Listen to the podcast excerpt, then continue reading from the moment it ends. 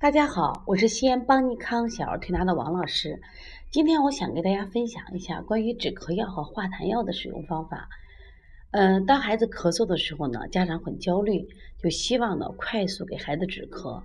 那么医院里的话，也会给孩子开一些止咳的药和化痰的药。这就要求我们对咳嗽啊做一个辩证。到底这个孩子是有咳有痰的咳，还是无痰的咳？我们叫干咳，这个分型是非常非常的重要的。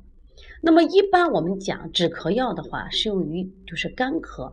如果有痰的话，我建议不要用这个止咳药，我们用化痰药就可以了。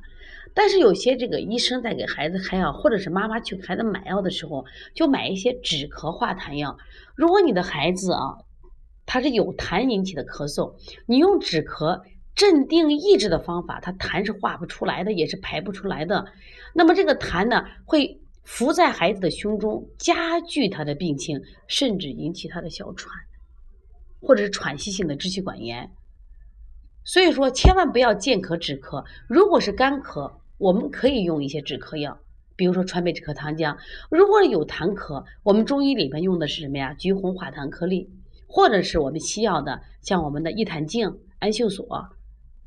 那我们用手法也是不一样的话，像如果是治，像我们说这个孩子干咳的话，是阴寒引起的干咳，我们要解表止咳；如果是阴虚引起的咳嗽，我们滋阴止咳；如果是有痰的咳嗽，我们一定要是健脾化痰止咳。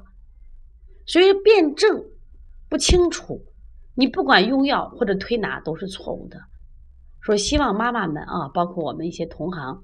你在临床治疗的时候，一定要学会分型辩证，一定要分得清它是干咳还是有痰，千万不要见咳止咳，千万不要随意用什么止咳药。家长对这个信奉，比如说菊贝合剂特别好，我就喜欢用这个。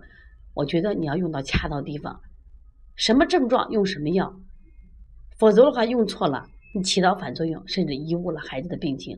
推拿亦是如此。